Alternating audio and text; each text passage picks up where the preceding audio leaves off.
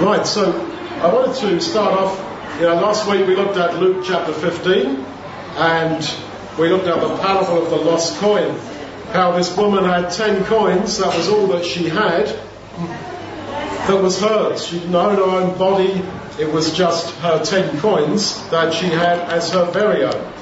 And she lost, she lost one of them. This was a huge personal loss, and she searched for it until she found it.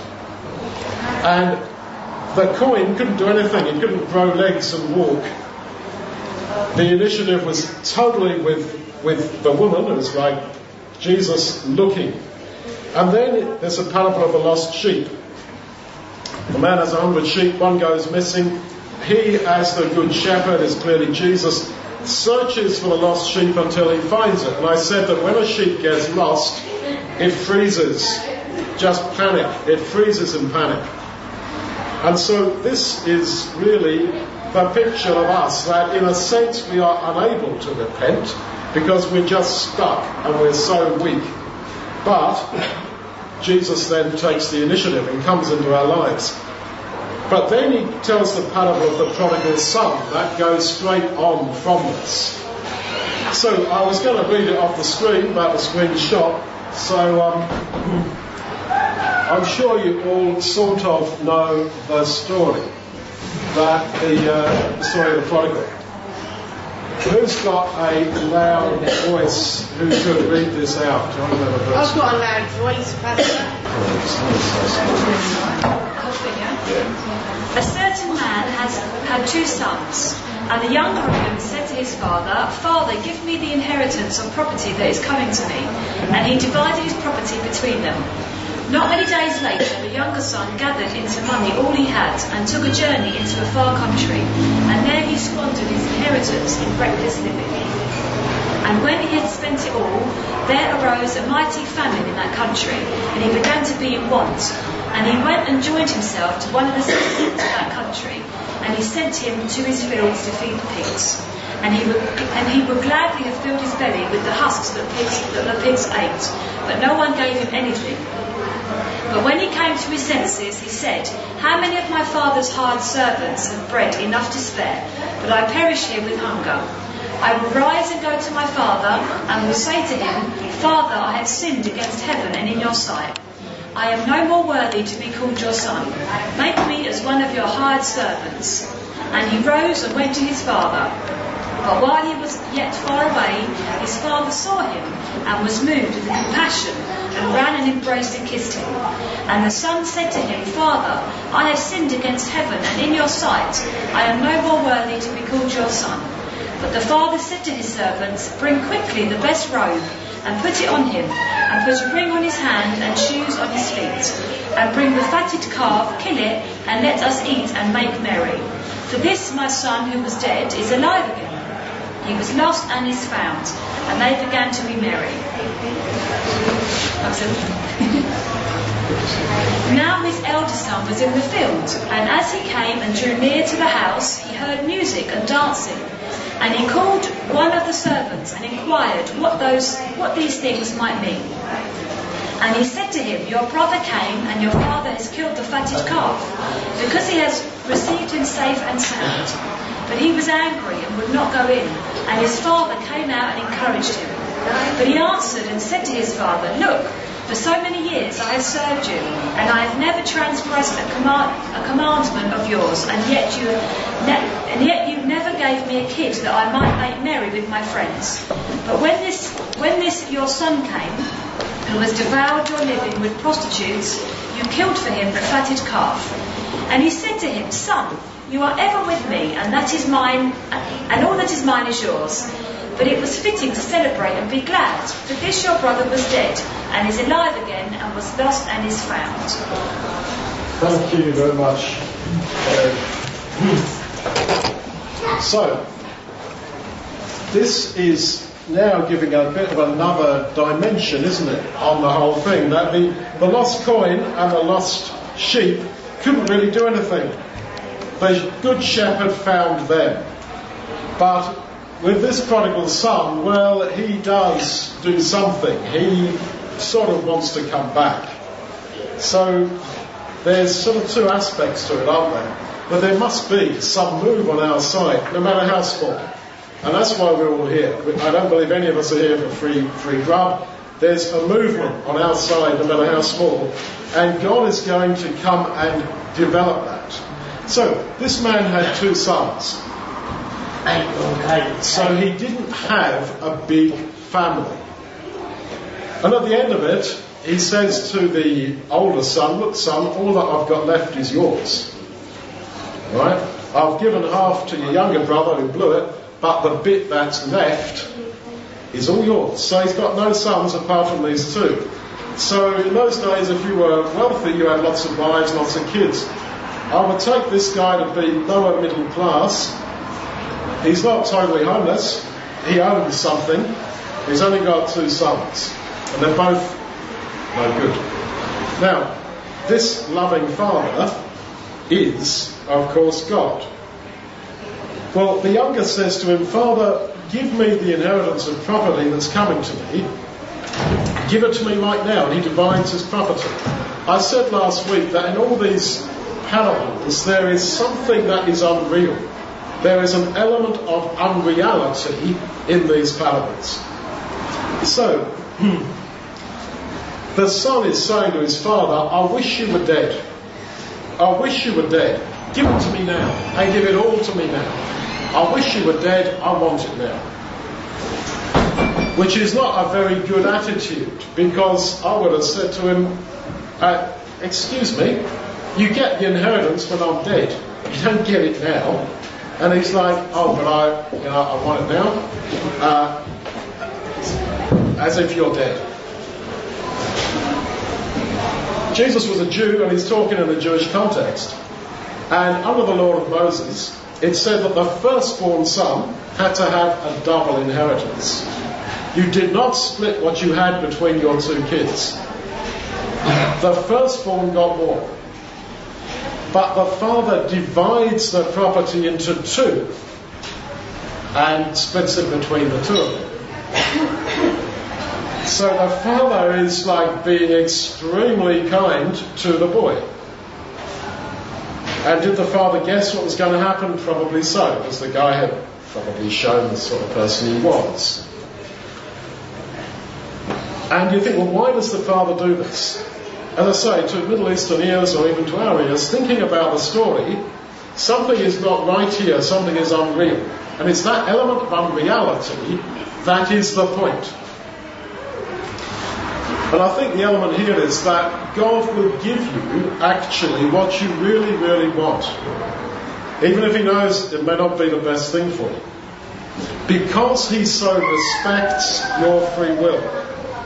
You may say, "Oh, but I want to be a multi-millionaire. I want to have, uh, I want to have a B M W and, and two Mercedes. I'd really like that. Why don't I get it?" The answer is because you don't really want it. Yeah, on a surface level, you may say, "Yeah, I'm not against it." But in the end, you get what you really want. That's how it is. You get what you really want, and God will give you what you really want. And if your heart's desire is to be saved and to serve God, he'll give you that. If that's what you really want, you will get it. So then, the father comes over as extremely, uh, almost too loving. And if we had the screen working, we'd have played Amazing Grace. Because it is an amazing grace, and it is an unusual grace. We have been given so much. Now, not many days later, the younger son gathered into money all that he had and took a journey into a far country and squandered the inheritance in reckless living. If you sell something like property quickly, you don't get a good price for it. Yeah, I want to sell my car, I want to sell it now. Okay, you get a small price. You, you want to sell property and it's got to be sold today. Right? You're not going to get much for it. And we all know that, and it's always been the same. He disgraced the father because an inheritance was from the Lord.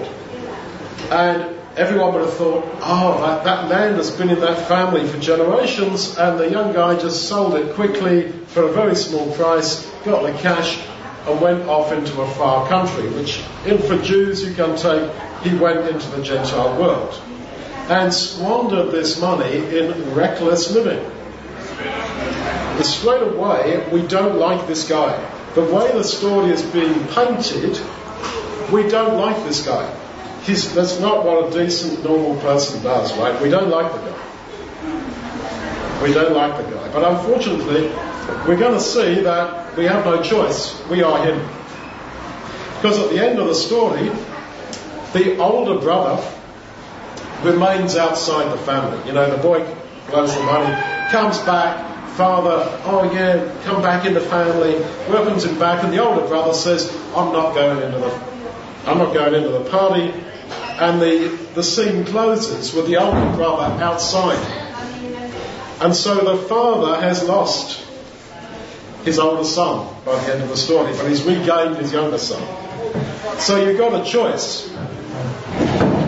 Which son are you? Are you the one who messes up but comes back? Or are you the one who's self-righteous and all the rest of it and ends up outside the father's family? Jesus told a similar parable when he said, again a man had two sons.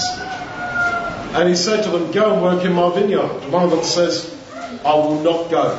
But he's rude to his dad. And then afterwards he repents and goes. He does do it. The other son says, yes, I'll go, sir. I'll go, dad. I'll work in your vineyard. No, he doesn't do it. And so again, you, you, you're forced into a choice. Are you the one who refuses but then comes? Or are you the one who just uses nice words but actually your heart's not in it? It's not a very nice choice, but the Lord has put us in that position, hasn't he? Where we we have the choice. Which, which of these two boys am I? And of course, we it's our choice, because you, you want to be the one who ends up with God forever. But that means that, I'm afraid, you have to recognise that you have gone wrong. And who wants to do that? No one wants to do this. These days, to talk about conviction of sin and to realise that you are a sinner and so forth, nobody wants to do that. That's old time. Uh, you're awesome. How are you? Oh, I'm awesome. Everybody's awesome. Everything's awesome. It's just them or her or, you know, society. Something is wrong. I'm awesome, you know? And don't tell me I'm not. This is where true Christianity hits hard. That we do have to accept that we we are not, I'm afraid, as we would like to think that we are. And it's only when you get there that you find that grace is amazing. You can't sing Amazing Grace if actually you think, I did nothing wrong. I'm a good guy. It's all the rest of it. You got, you will have no fire in you. You will have no passion for other people unless you have yourself been convicted that, look here, I'm not, I'm not the greatest. And yeah, I have not been as I should have been. So, when he had spent all, there arose a mighty famine in that country, and he began to be in want. And Jesus was building his parables on bits and pieces out of the Old Testament. And whenever there's a famine in the Old Testament, it brings people to God. For example, the time of Elijah, there was a famine, and then the people turned back to God, stopped worshipping Baal. Ruth and Naomi, when there's a famine in Moab, they come back to the God of Israel and go and live in Israel. Okay? So, the famine arose, and this brought them, brought the younger son to think about dad, basically, and think about how things were back home. Translating that into Croydon in the twenty-first century, we know there's a crisis with the cost of living. And you go and do your supermarket shop or whatever, in Aldi or wherever you go, and you, well, in my case, little girl, mummy, buy me these chockies that you normally buy me. Everything's so expensive, put it back on the shelf. You may say, no, that's not a famine. It's not a famine. People aren't dying on the streets of starvation, right? But there is a problem in putting basic food on the table. And so, what does that do? It does make people think about God. And this is the wonderful thing of understanding that all things are in God's hand, and that we are being used, uh, not used, but that we are being uh, sort of crafted and moulded by God through a bad experience. Since the war started in Ukraine, all sorts of people writing to me, I want a Bible, I want to turn to God. And this is how amazing it is to understand that good and evil, or disaster if you like, all comes from God. It, there is no sort of radical evil, as in, you know, out of control, or oh, whoops, God can't handle that. No, he is using these things. So he went and joined himself to one of the citizens of that country, and he sent him into his fields to feed pigs. He joined himself, it means he glued himself to some wealthy guy from that country. Now, I guess most of us are not from the Middle East. I'm also not from the Middle East. But if you've been out to Middle Eastern countries, you will have noticed that there is this thing about begging, right? And a beggar will glue himself to somebody. It was many years ago, I was in Syria, before all this business started in Syria, and I watched from the uh, just the uh, terrace of the hotel that I was at. There were some Western guys walking down the street. I don't know who they were. They could have been Aussies, they could have been Brits, they could have been Americans, I don't know. Walking down the street, and this beggar glued himself to them. And they were being rude to him, they were swearing at him, they were shouting at him. He, he kept on to them, kept on, kept on following. Until eventually they, they threw him something. Then an Arab guy drew up in a big, uh, I don't know, Mercedes or something. Oh, and the guy goes for him. And the guy just turned to him and said something, and the guy just bowed his head and walked away. And I spoke to some of the Arab folks and I told them what I'd observed. And they said, oh yeah, yeah, that's how we deal with beggars. I said, yeah, well, what's the magic word? What did you say to him that made the guy bow his head and walk away? They, they said to me, well, our society is based around shame. And you ask a beggar to do something that he's not going to do. You may say to him, "Ah, oh, you want a coin from me? Uh, lick my dirty uh, boots with, with your tongue and I'll give you some money." Or you, you ask him to do something that he's not going to do. And then in shame he walks away from you and you're free. These British or whoever they were, Aussies or whatever, shouting, cussing at this guy. No, no, he, he kept on with them. Give me some money. Arab guy told him to do something that was beneath anybody to do, unless you're really desperate. And that's what you have alluded to here, that he joins himself to a citizen of that country. And he sent him into his fields to feed pigs. Now don't forget it's in the Jewish context. For Jews, pigs are unclean, right? So he says to the guy, uh, to the prodigal son, Uh, you want some money out of me? Uh, yeah, go and feed, you're a Jew, right? Go and feed my pigs. And he does it. For a Jew to be told by a Gentile, go feed pigs. No, you'd have to be starving literally on your last last breath to, to do that. And a guy agrees. Because he has hit bottom. He's hit bottom. And this is the idea that when you hit bottom, then you come back to God. And the problem, I think, for us here, Croydon, twenty-first century, is that you may hit a false bottom. You may just get pretty low, but somehow there's a safety net. You know, in countries like Sweden and Finland, if you're an alcoholic and you've got nothing, oh, you get diagnosed as having an illness called alcoholism, and the, the government will basically sponsor you through your alcoholism. Um, yeah, the, it's good that there's safety nets, but the problem is it stops people hitting bottom. We don't wish bottom on it, on it, you know, anyone. But the the message here is clear. That it's only when you hit bottom that you turn, really turn to, to your God. And who wants to hit bottom?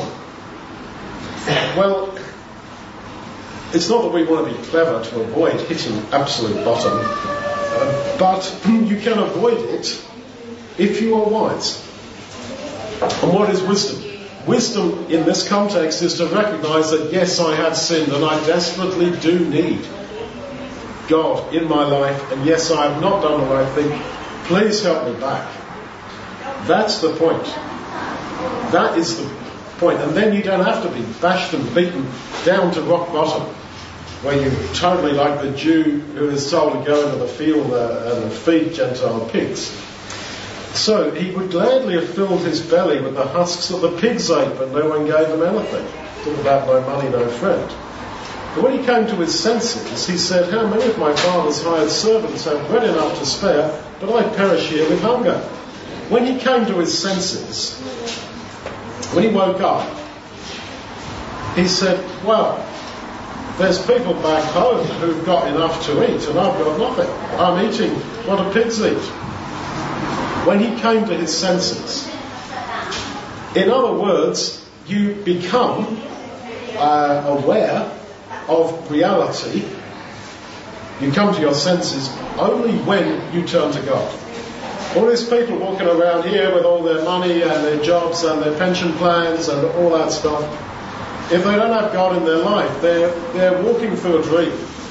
This is, well, off the curse of mankind and amnesia. This is mankind not aware. That's why the Lord Jesus says that man is in darkness, stumbling, and doesn't know where he's going, because he does not see the light of this world. And so that is exactly how it is. You are insensible. You don't have any senses whilst you are just living the standard life of this world. You are simply stumbling in the darkness.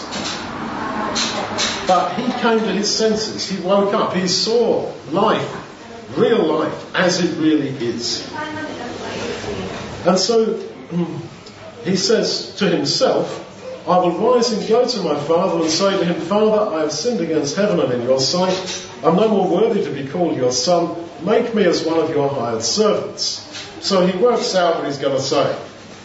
Actually, when he gets to his father, he doesn't say anything of the sort, because the father cuts short. Oh, you're back, that's enough.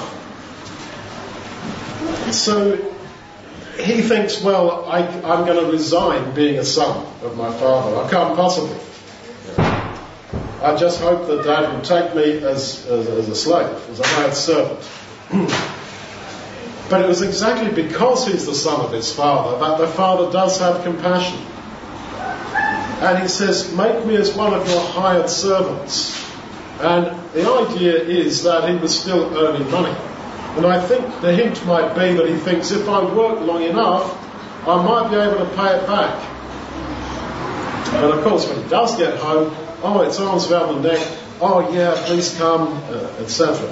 Yeah, you're the best, don't worry about anything, et cetera. So then, any idea that I am going to somehow pay back God, that I am somehow going to pay back in my own strength, this, this isn't a goer, this is not going to work. It's simply a case of wanting to go back and beginning that journey back. So, he arose and went to his father. But while he was yet far, far away, his father saw him and was moved with compassion and ran and embraced and kissed him. So, while he was far away, he, we are told, went to a far country. So the father somehow sees him in that far country, and as soon as there is a movement back towards him, the father runs to him. In their Middle Eastern way, um, for an older man to run publicly was shameful, absolutely shameful. To run publicly when you're an old man. This is not okay. It's not what a decent person does. And why does he run? To meet the sun before the sun comes into the village. Well, there is, I believe, in Arabic and certainly in the, in the Hebrew uh, concept, this idea of ketzaza. And what that means is that if someone goes out of the village, someone goes out of the village and displaces the family and messes up in, in a foreign land, and then he comes back, then he will be shamed spat at and beaten by the people of the village. And the father knows that's what's going to happen. If my son comes, who grabbed half my, well, I gave him half my property, he sold it off cheap, went and blew the money. If he comes back, oh no, all the village kids are going to spit at him, hit him, shame him. I want to save him from that shame.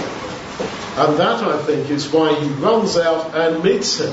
Aside, I'm no more worthy to be called your son. He doesn't get to the bit about, make me as one of your hired servants. No, no, no, no, no. The father doesn't do that. Now, if this is how God forgives us, this is how we are to forgive others. And there is a strong idea that you can only forgive somebody if they are specifically repentant, and if there is an agreed version of what went on between us. Then, if you are sorry, I shall forgive you. Well, you can run your life like that, but the difficulty is that, as the New Testament teaches, as we say in the Lord's Prayer, forgive us our sins as we forgive those who have sinned against us. So then, the policy, if you like, that you have about forgiving people will be the policy that God has on you. And if you're saying, I shall forgive you if you agree with me about the version of events that happened, and if you're sorry and you go on the floor before me, I shall forgive you. And if you don't do that, I'm not forgiving you. Well, if that's your position, all right, fair enough, but that's how God's going to treat you. And David says that we have many secret sins. That is, sins that we don't even know that are sins, that we are not repentant of, and yet we trust God's going to scribble the whole plate, uh, slate clean. Now, trust and relationship going forward are different things uh, to forgiveness. You can forgive somebody who is not penitent. That does not mean you trust them, doesn't mean you work with them, doesn't mean you live together, doesn't mean going forward you have any relationship. Okay, that's the all different things. But forgiveness, I suggest to you, is separate to that. And that uh, we should really, we must actually forgive whether or not someone is repentant or not. Especially in this case, you see here how the, the father doesn't want to hear all this story. Really, you have made the move back. I saw you in the far country and I have run to you to meet you. And that's an old Yiddish saying, says, going out to meet him, I met him running toward me. And this is what Jesus is alluding to.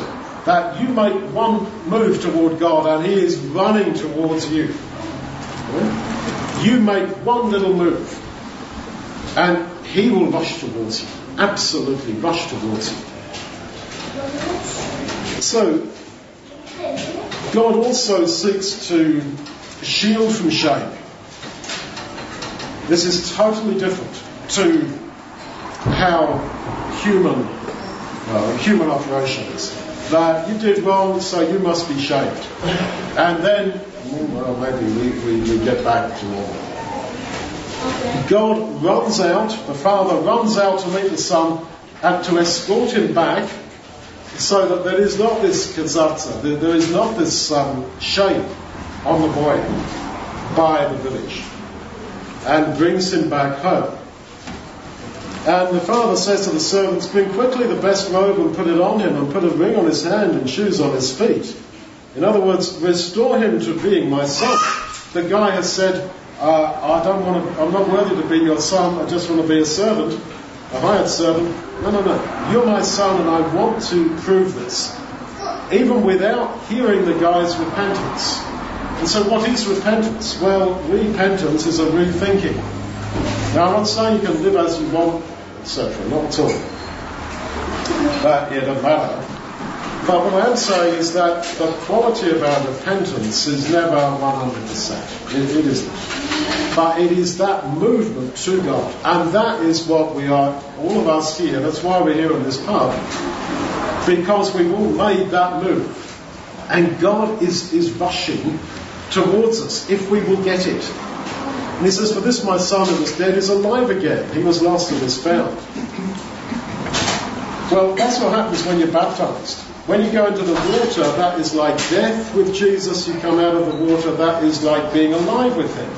And so the Father says, "My son is, was dead and is alive again." Well,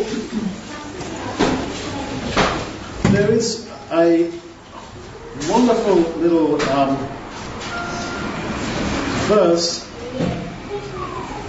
which says that in, in the Old Testament that says, "Whoever loves wisdom rejoices his father, but he that keeps company with harlots or prostitutes spends his substance," and is just left there.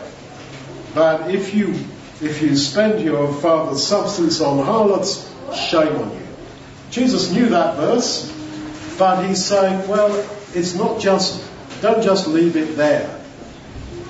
Don't think, as like the Old Testament got you to, that, well, you've sinned, you're convicted of your sin, et cetera, and tough. No, he is actually, he is actually saying, yeah, well, I can take you further. So, the older son is in the field, he hears the music and dancing, he says, "What does this mean?" And they said, "Well, your brother's come and your father's killed the fatted calf." And he was angry and wouldn't go in. His father came out and encouraged him. And he says to his father, "For so many years I served you. I, I never broke a commandment of yours." Never, which is probably untrue. "But when this your son came, who has devoured your living with prostitutes, you killed for him the fatted calf." And he said to him, "Son, you are ever with me, and all that is mine is yours. It was fitting to celebrate and be glad, for this your brother was dead and is alive again, and was lost and is found." Well, this whole process of dying to sin and living again, which is what we do when we're baptized, this actually goes on all the way through our lives. I gave an example last week of, let's imagine a woman in some small flat, in some small flat in, in uh, here in Croydon, and she's smoking a cigarette out the window, and she's thinking back to the abortion that she had, let's say ten years ago, and she's thinking, you know, am I too far gone? But there's that little bit of movement there towards God. Oh yeah, God is rushing towards you, and she who was dead is alive again, there on that balcony in a flat in Croydon. Or a bloke standing at a bus stop, thinking about how, yeah, years ago I sold drugs to those kids and I messed their lives up probably. Can God forgive me? Yeah, that turning back to God. That being dead and coming alive again. That lost and being found. This is actually what goes on in our lives all the time. All the time. It happens when you're baptized. Yes, you physically, as it were, go into the water, you die, and you come alive again. And if anyone wants to be baptized, talk to me about it. We baptized Ollie last week. I'm very happy to help you do it. But what I'm saying is that that principle goes on all the way through our lives. Every time you turn back. Now, the whole context of this chapter in Luke fifteen is that Jesus is eating with sinners. And they say to him, "Why are you eating with sinners?" And he says, this is why. He gives these uh, parables. And this story ends with them having a feast. They're having a feast. And so he's saying to them, this is why I eat with sinners. This is a celebration of repentance. And what we do when we break bread, we look forward to the time when Jesus will return and we will again take bread and wine with him in his kingdom.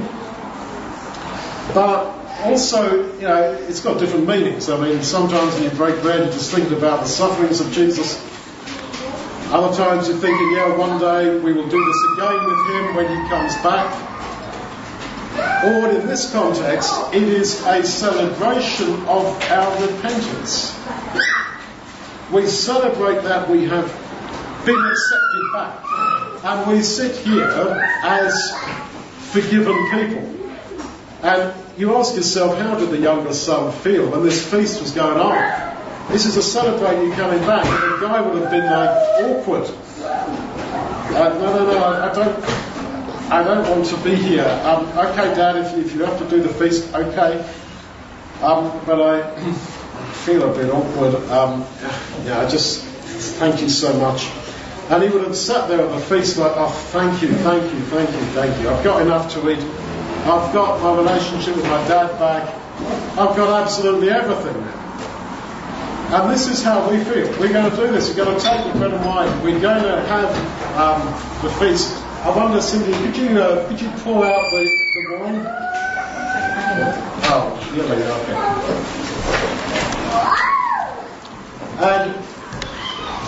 okay. And this is our feeling. So who am I? Who on earth am I? But I should be here. But this is the spirit of it, of it all. That, yeah, it's too wonderful, in a way, to understand. It's just... too wonderful, in one sense, that he should have found me. And we all struggle with this sense of um, meaninglessness. Who am I?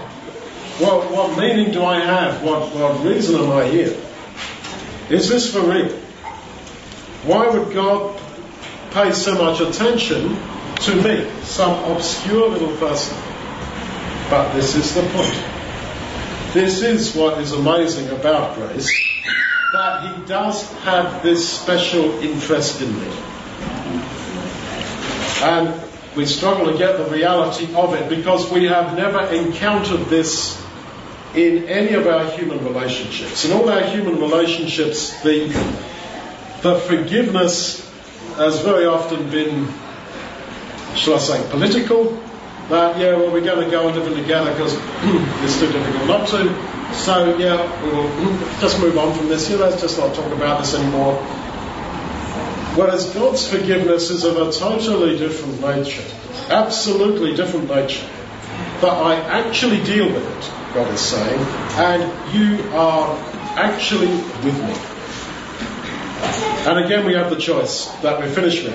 You know, how does the story finish? All these parables come to an end, and we are left thinking, I wonder how the story finished.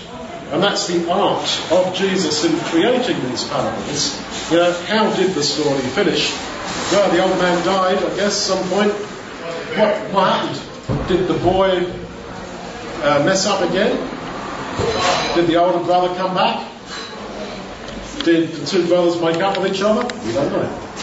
But we're left to think about that. And of course, the question then, we realise, points to yourself. Abel. They um, came, go to the field. And killed Abel, that's uh, right. That, that's, that's another that's two that's bad brothers. Yeah. That's right, another two bad brothers. But the question is, how will my story finish? You know? That's the point. Right, I'd like to read to us, um, or well, remind us about the breaking of bread, that the bread represents the body of Jesus, and the wine represents the blood of Jesus. Okay. So we're going to give thanks for the bread and wine, and by taking this we are saying, I want identity. I want identity with Jesus. I want this. I say yes to this. It's our little movement towards him, and God is rushing towards you in response. So let's just give thanks for that bread and wine. Lord God, our Heavenly Father, we thank you for this bread in which we see the symbol of the body of Jesus. And we thank you for the cup of wine in which we see the symbol of his blood. And we strongly believe that the Son of God loved me and gave himself for me. And we pray that we might each humbly grasp it with both hands and really believe this and know that we are special to you and that we are now back safely. Just pray that we might abide with you. For Jesus' sake. Amen. Amen. Amen. Let's just pass it round, pass the bread round. Um, um, Mark, could, could you hand out the wine, one, one to each person, please?